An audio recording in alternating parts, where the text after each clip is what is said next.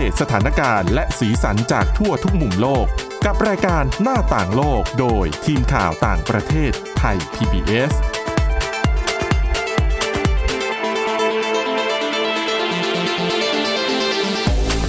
สวัสดีค่ะคุณผู้ฟังต้อนรับเข้าสู่รายการหน้าต่างโลกนะคะ วันนี้เราก็มาพบกันท่ามกลาง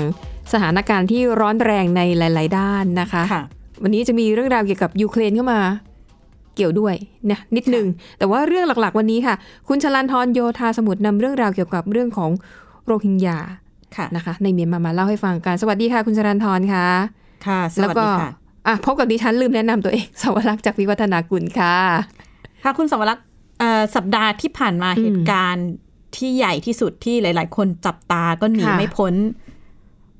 สิ่งที่ตอนนี้หลายคนที่เรียกว่าเป็นสงครามแล้วนะคะ สถานการณ์ใน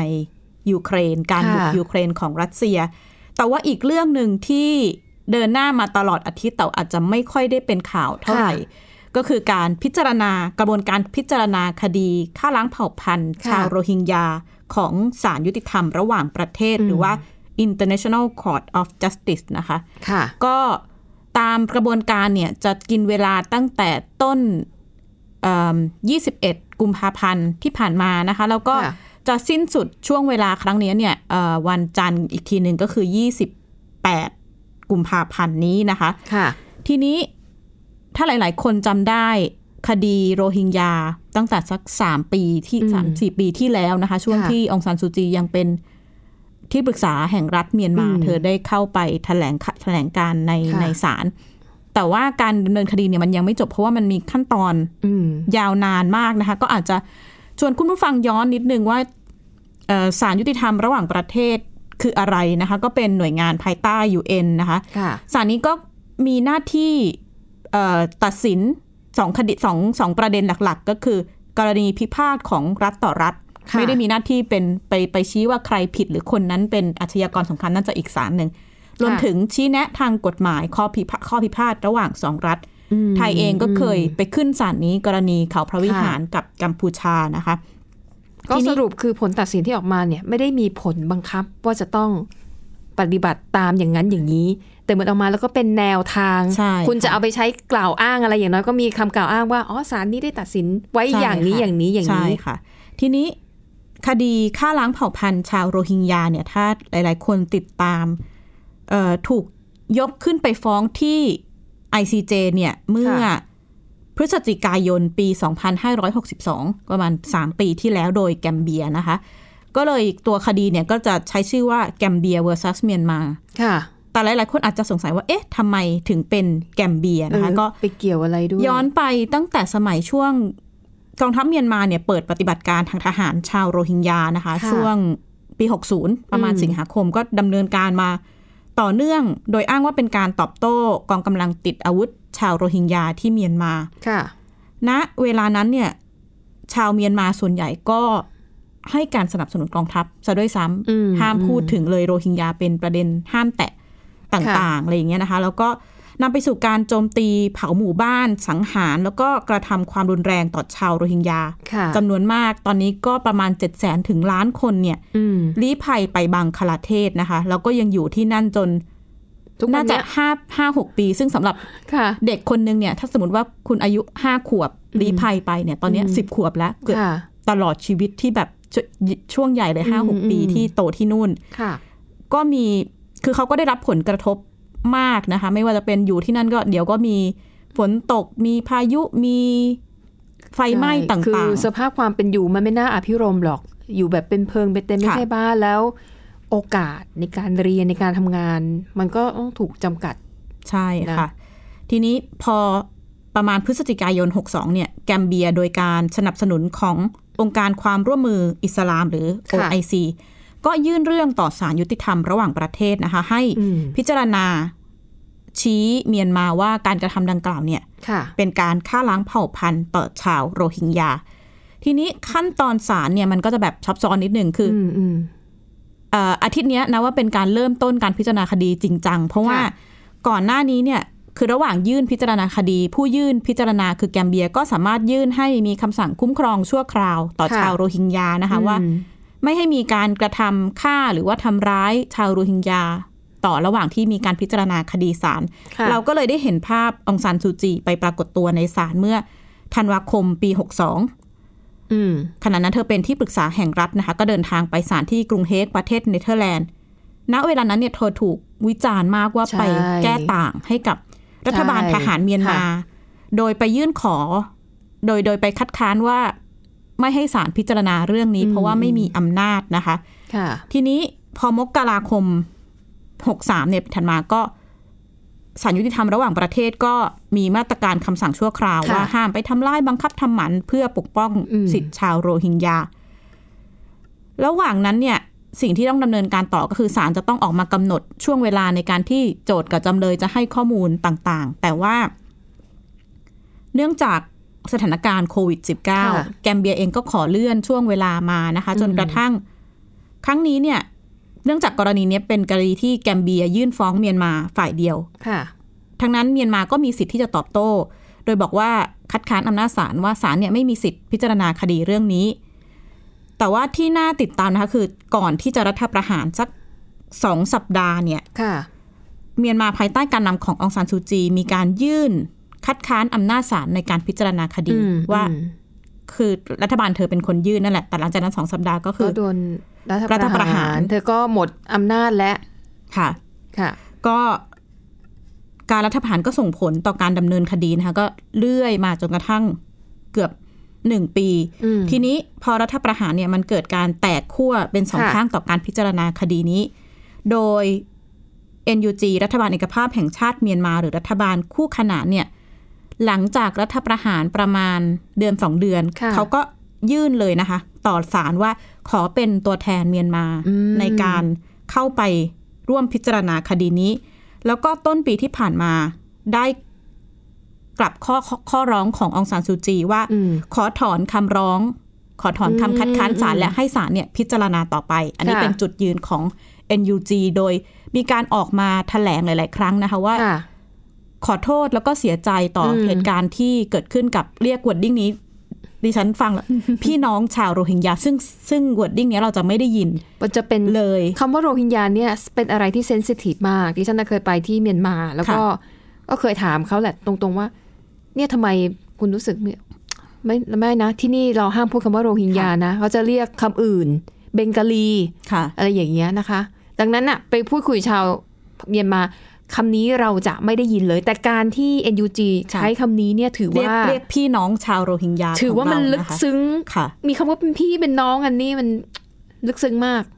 NUG ย้ำเลยนะคะว่านโยบายภายใต้ NUG เนี่ยต้องการเห็นการทำตัวนำตัวผู้กระทำผิดค่ะมาลงโทษอืมและต้องการเห็นการนำรัฐบาลทหารเมียนมาเข้าสู่กระบวนการพิจารณาคดีกรณีค่ะฆ่าล้างเผ่าพันธุ์ต่างอืมๆแล้วก็มีการไปถึงข้อเสนอที่ว่า NUG เนี่ยจะพิจารณายกเลิกกฎหมายเรื่องชาติพันธุ์ต่างๆ ของเมียนมาอืมแล้วก็จะลบความเป็นชาติพันธุ์ในบัตรประชาชนมเพื่อที่จะค่เปิดรับความหลากหลายทางชาติพันธุ์อันนี้คือจุดยืนที่ค่ะ NUG เนี่ยก็เรียกได้ว่าใช้เวทีนี้เป็นการประกาศนโยบายของค่ะตัวเองในเวทีโลก แต่อีกด้านรัฐบาลทหารเมียนมาก็เดินหน้านะคะ แล้วก็แต่งตั้งเจ้าหน้าที่ระดับระดับสูงกองทัพ 8 คนเพื่อเป็นตัวแทนเมียนมาค่ะในการพิจารณาคดีนี้แล้วก็นำมาสู่สัปดาห์ที่ผ่านมาที่เราบอกว่า 21 ถึง 28 กุมภาพันธ์ ก็จะเป็นการรับฟังข้อแก้ต่างทางวาจาสองรอบก็เริ่มตั้งแต่ 21 23 วันศุกร์25 แล้วก็จะสิ้นสุดในวันจันทร์ที่ 28 แต่อันนี้เนี่ยจะยังไม่ได้เป็นการพิจารณาคดีว่าเมียนมาถูกหรือผิดนะคะ เป็นค่ะแค่พิจารณาคดีว่าศาลเนี่ยมีอำนาจ โอ้โห พิจารณาคดีนี้หรือเปล่า เพราะฉะนั้นหนทางอีกยาวไกลเลยนะเนี่ยยาวไกลสำหรับชาวโรฮิงญาค่ะนะคะ ซึ่งก็ประเด็นที่ถูกจับตานี่แหละก็อย่างที่ดิฉันได้ได้คุยกับอืมคุณสวรักษ์แล้วก็ผู้ฟังว่า ใครจะเป็นตัวแทนเมียนมาอืมในการพิจารณาคดีนะคะ ซึ่งค่ะรัฐบาลเอกภาพแห่งชาติเมียนมาก็ออกมาแถลงข่าวแล้วก็เรียกร้องว่าให้ศาลยุติธรรมระหว่างประเทศเนี่ยปฏิเสธการเป็นตัวแทนของรัฐบาลทหารเมียนมา แล้วก็ขอให้พิจารณาเอ่อ ผู้แทนของ NUG ขึ้นร่วมพิจารณาแทนแต่ว่า พอเปิดศาลมาผู้แทนของเมียนมานะคะ ก็จะเป็นโกโกหลายรัฐมนตรี ความร่วมมือระหว่างประเทศของรัฐบาลทหารเมียนมาอืมแล้วก็มีทิดาอูเป็นรัฐมนตรีอีกท่านหนึ่งที่ค่ะเป็นตัวแทนเมียนมาขึ้น ร่วมพิจารณาคดีครั้งนี้นะคะ โดยอืมเขาก็ออกมาให้ทางฝั่งเมียทางฝั่งรัฐบาลทหารเมียนมาเนี่ยก็ออกมาบอกว่า การที่ แกมเบียโดยการสนับสนุนของ OIC นำคดีนี้ขึ้นศาลเนี่ยค่ะไม่ถูกต้องเพราะเขามองว่า OIC เนี่ยเป็นโจทย์หลักเป็นเป็นผู้ผู้นำคดีหลักแล้วก็ไม่ได้เป็นรัฐค่ะการที่จะดำเนินการผ่านบุคคลที่3โดยแกมเบียเนี่ยอืมก็มองว่าไม่ถูกต้อง อันนี้ก็เป็นอืมจุดเอิ่มแก้ต่างของรัฐบาลทหารเมียนมา ขณะที่ค่ะทนายฝั่งแกมเบียก็ออกมาบอกว่า การนำคดีนี้ขึ้นศาลเนี่ยไม่ได้เพียงเพื่อปกป้องสิทธิชาวโรฮิงญาแต่ว่า มองว่าการละเมิด การกระทำผิดอาญาในเรื่องของการฆ่าล้างเผ่าพันธุ์ค่ะของรัฐบาลทหารเมียนมาเนี่ยเป็นเรื่องที่ผิดกฎหมาย ระหว่างประเทศยอมรับไม่ได้ จึงอืมนำคดีนี้ขึ้น แต่ว่า ถามว่าจะตัดสินยังไงก็คงอีกพักใหญ่ ๆ และอีกนานนะคะ แต่ก็ค่ะอย่างที่บอกเวทีนี้ NUG ก็ได้ได้แสดงจุดยืน และดิฉันว่าสาเหตุที่ NUG ชูประเด็นเข้าข้างโรฮิงญาค่ะซึ่งแต่เดิมดิฉันไม่รู้ว่าจุดยืนเขาเป็นยังไงค่ะนะ อาจจะเป็นเพราะว่าต้องการดึงเสียงสนับสนุนจากประชาคมโลกด้วยหรือเปล่า เพราะถ้าชูจุดนี้เนี่ยมันเน้นเรื่องของสิทธิมนุษยชนโดยที่ไม่ต้องคำนึงถึงเรื่องของเพศ ชาติพันธุ์ อะไรอย่างเงี้ยค่ะก็อาจจะทำให้ได้รับการสนับสนุนจากประชาคมโลกมากขึ้น แล้วก็ดูมีความชอบธรรมมากขึ้นค่ะก็ถือว่าเป็นการเดินกลยุทธ์ที่ดิฉันก็มองว่าใช้ได้นะ เข้าท่าอยู่ แต่ก็กว่าจะตัดสินอะไรก็คงใช่ อีกสักพักนะคะ เพราะอย่างที่บอกอย่างที่นี่บอกเออนี่เป็นแค่การพิจารณาว่ามีศาลมีเออสิทธิ์ในการพิจารณาคดีนี้หรือเปล่านะคะ ค่ะ ทีนี้อีกเรื่องที่ที่ทาง UN เปิดเผยรายงานอืมมาระหว่างที่การพิจารณาคดีเกิดขึ้นก็มีการเปิดเผยรายงานในเรื่องของประเทศไหนให้การสนับสนุน ส่งค้าขายอาวุธให้กับเมียนมาทั้งค่ะก่อน แล้วก็หลังรัฐประหาร คุณสาวรักษ์พอเดาได้ไหมคะจีน ใช่ใช่ไหมจีนถูกไหมรัสเซียเซอร์เบียอินเดียเนี่ย เป็นสี่ประเทศที่บอกว่าขายก่อนค่ะ ก่อนรัฐประหารและหลังรัฐประหารอืมก็ยังมีการส่งอาวุธต่างๆนะคะ แต่ว่าหลังรายงานนี้ออกมาเนี่ยเอ่อทางรัฐบาลเซอร์เบียก็ออกมาค่ะปฏิเสธว่าเขาไม่ได้ส่งอาวุธให้เมียนมาแล้วหลังจากเกิดการรัฐประหาร เพราะว่าได้พิจารณายุติแต่ว่าค่ะที่แน่ ๆ รัสเซียจีนอินเดียอืมยังเป็นประเทศหลัก แต่ว่าค่ะก่อนรัฐประหารก็มีหลายประเทศนะคะ ไม่ว่าจะเป็นเบลารุส ยูเครน อิสราเอล แล้วก็เกาหลีใต้ที่อืมดีลกับรัฐบาลทหารเมียนมา แล้วก็ค่ะส่งอาวุธ ที่น่าจับตาหลัก ๆ เนี่ยคือรัสเซียอืมหลังจาก เพราะว่าเดี๋ยวคุณสวรักษ์จะชวนคุยเรื่อง สถานการณ์ยูเครนใช่ไหมคะ หลังจากที่รัสเซียตัดสินใจปฏิบัติการทางทหารกับยูเครนเนี่ยจริงๆหลาย ๆ ประเทศอย่างจีนเองก็ เงียบๆสงวนท่าทีค่ะไม่ประนามชัดเจน แต่ก็ไม่ได้บอกว่าเข้าข้างรัสเซียค่ะแต่ว่านักวิจารณ์หลายคนก็บอกว่า จีนก็คงจับมือกับรัสเซียอยู่ข้างหลังค่ะ แต่ว่าใช่ชาติที่ออกตัวแรงชัดเจนอ่าค่ะ ให้คุณสรักทายใครฮะที่หนุนรัสเซีย ใช่ค่ะออกมาประกาศชัดเจนว่าโอ้สิ่งใครที่รัสเซียทำถูกต้องใครจะรัฐบาลกล้าทหารเมียนมาค่ะ เอ้าเหรอ เมื่อวานนี้นะมีการออกแถลงการว่าค่ะ รับรองสิ่งที่รัสเซียเข้าไปบุกยูเครน เพราะว่าเป็นสิทธิ์เป็นการเป็นบทบาทของรัสเซียที่จะทำได้ นี่ก็มองว่าโอ้นอกอืมที่ออกตัวแรงเพราะว่า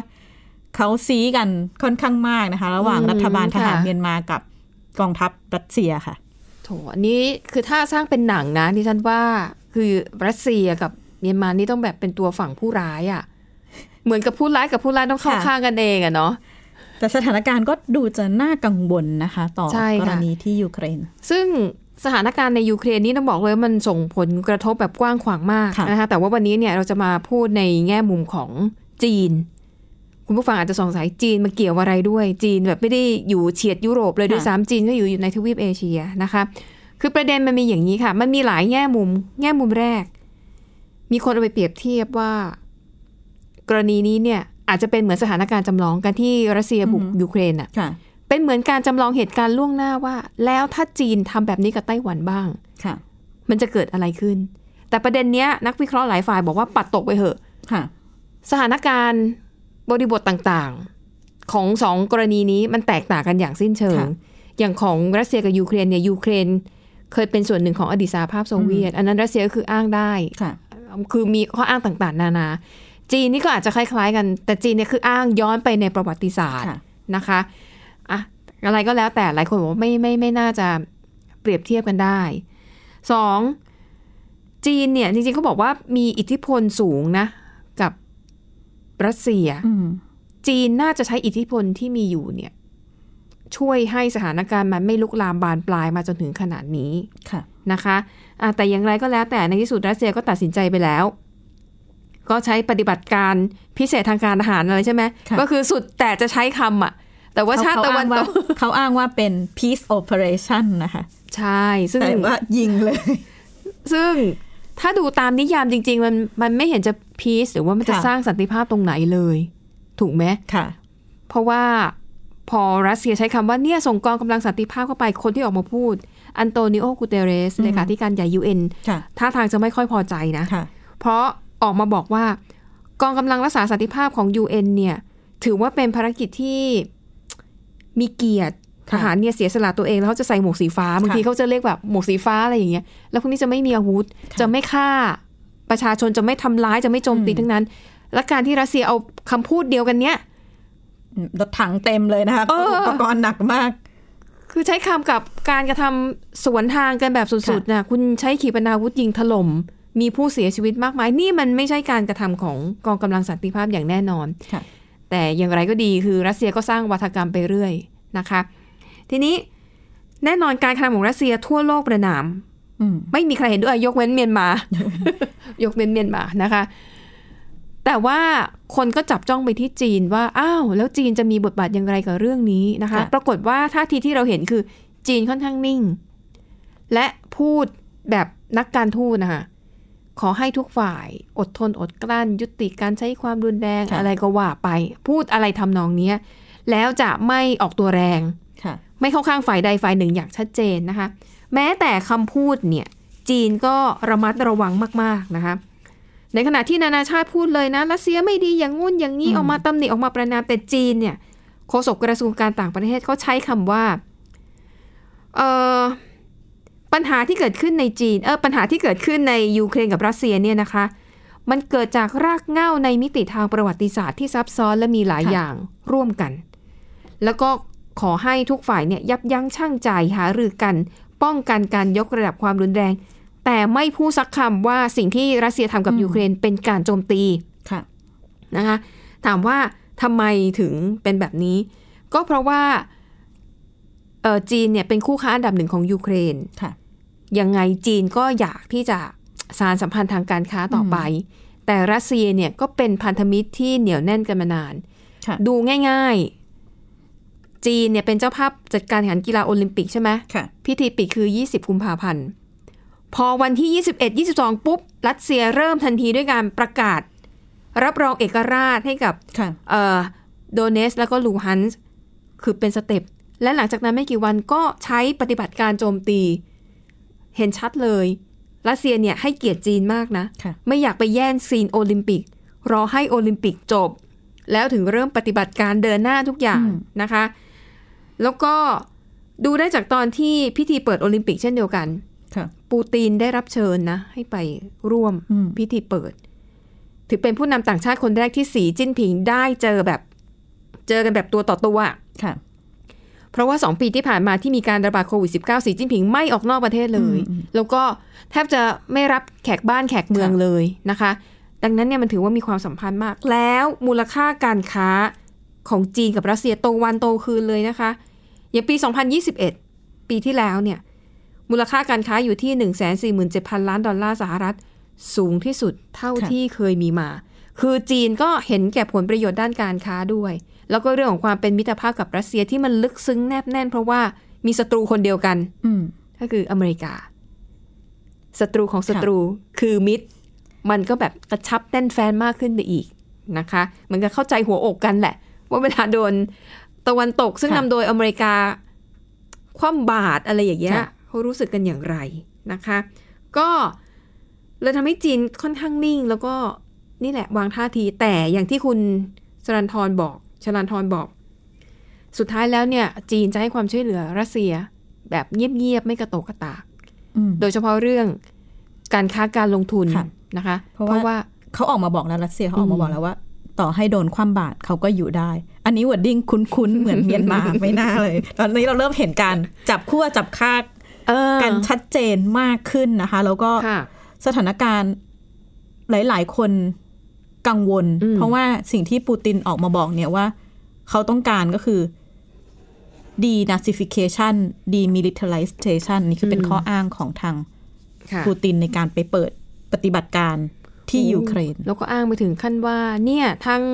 เอ่อกองกำลังในลูฮันสก์แล้วก็โดเนตสก์เนี่ยขอร้องมานะว่าค่ะให้รัสเซียเนี่ยส่งกำลังไปช่วย เพราะว่ารัฐบาลยูเครนกำลังจะเข้ามาฆ่าล้างเผ่าพันธุ์คือแบบอู้ใหญ่โตมากค่ะนะคะเอ่อ ดังนั้นเนี่ยต่อให้คนทั้งโลกคว่ำบาตรรัสเซียเนี่ย แต่ยังไงจีนเนี่ยสนับสนุนแน่เพราะว่าไอ้เหตุการณ์ลักษณะมันเคยเกิดขึ้นแล้วเมื่อปี 2014 ค่ะ ที่ตอนนั้นรัสเซียผนวกเอาแคว้นไครเมียเข้ามาเป็นส่วนหนึ่งของรัสเซีย ค่ะ จีนก็จะมีท่าทีคล้าย ๆ อย่างนี้แหละ ทีนี้คุณเสารักษ์ดิฉันก็ได้ติดตามว่า ค่ะ เอ๊ะปูตินเนี่ยเขาต้องการอะไรเนาะทีนี้เขาอยู่ในช่วงตอนนี้วัยหกสิบ เก้าแล้วจะเจ็ดสิบค่ะ แล้วก็อีกสองปีรัสเซียจะมีเลือกตั้งอืมหลาย ๆ คนก็ตั้งคำถามว่าปูตินอยากจะเห็นภาพการกลับมายิ่งใหญ่ของอ๋อสหภาพโซเวียตหรือเปล่า จริง ๆ เขาออกมาปฏิเสธนะคะ ระหว่างที่ค่ะเอ่อคุยกับประธานาธิบดีของเอ่ออาเซอร์ไบจัน ซึ่งเป็นอืมประเทศสมาชิก อดีตประเทศสมาชิกสหภาพโซเวียตเนี่ยก็ค่ะออกมาบอกว่า รัสเซียเองไม่ได้ต้องการหวนคืนจักรวรรดิรัสเซียหรอกแต่ว่า ค่ะคำพูดค่อนข้างจะแตกต่างจากจากการกระทำพูดอย่างทำอย่างที่เห็นนะคะแล้วจริงๆค่ะเขาเองเนี่ยก็เคยพูดหลาย ๆ ครั้งในในเรื่องนี้นะคะ ในเรื่องของการที่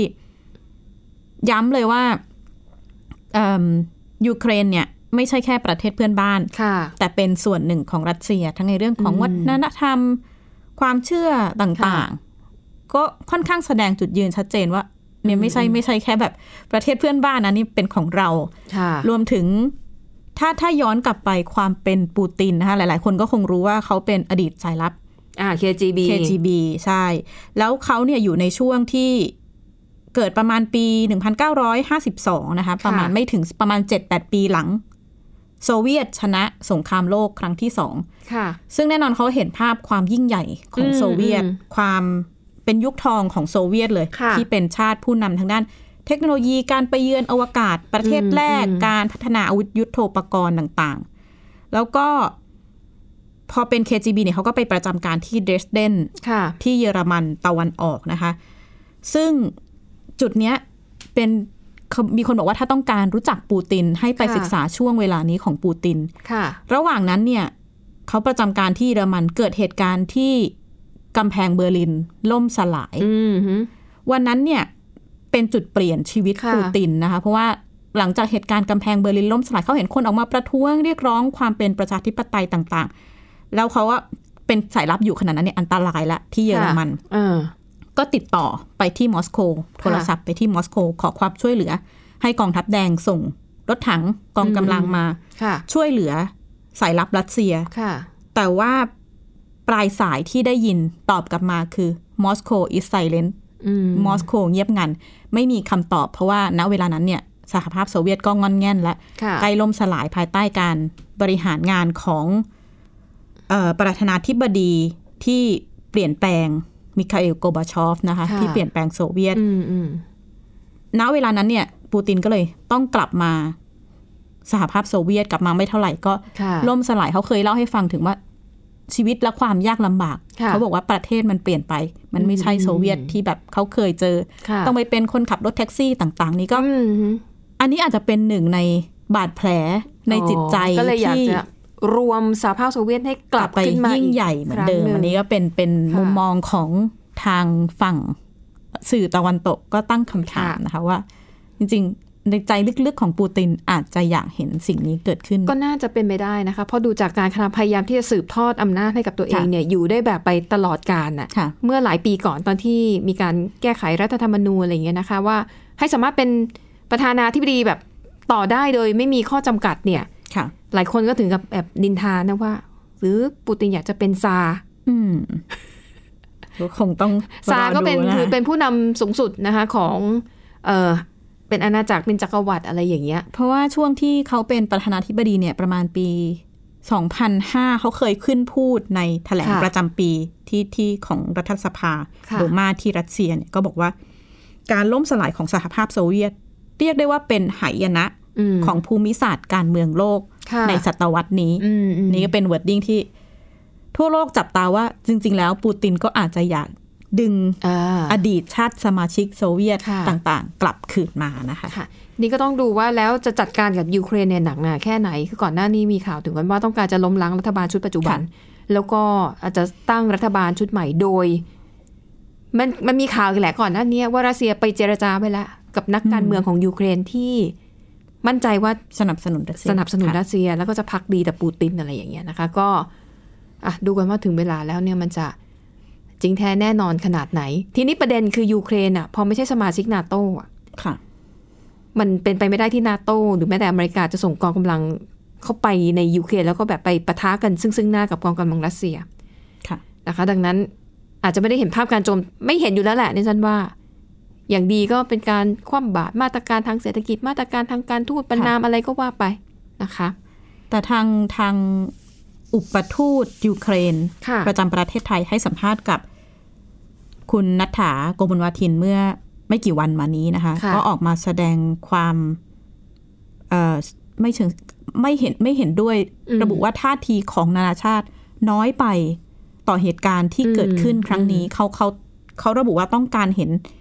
ท่าทีการที่นานาชาติออกมาประนามสิ่งที่รัสเซียทำชัดเจนมากขึ้นกว่านี้ค่ะ ค่ะ อะนั่นก็เป็นเรื่องของการความขัดแย้งนะคะครั้งใหญ่แม้แม้จริง ๆ แม้จะอยู่ไกลประเทศไทยอะแต่ผลกระทบเนี่ยมันลามไปทั่วโลกนะค่ะน้ำมันก็พุ่งสูงเป็นประวัติการณ์เรื่องของเศรษฐกิจ วันนั้นตลาดหุ้นก็ดิ่งเหว นะคะค่ะน่าติดตามกันต่อไปว่าสถานการณ์ระหว่างยูเครนกับรัสเซียนั้นจะเป็นอย่างไรต่อไปนะคะ คุณผู้ฟังก็สามารถติดตามได้ จากทุกช่วงข่าวของไทย PBS รวมถึงในรายการหน้าต่างโลกของเราด้วยค่ะสำหรับวันนี้หมดเวลาขอบคุณสำหรับการติดตามเราสองคนและทีมงานลาไปก่อนพบกันใหม่ตอนหน้า สวัสดีค่ะ สวัสดีค่ะ Thai PBS podcast. View the world via the voice.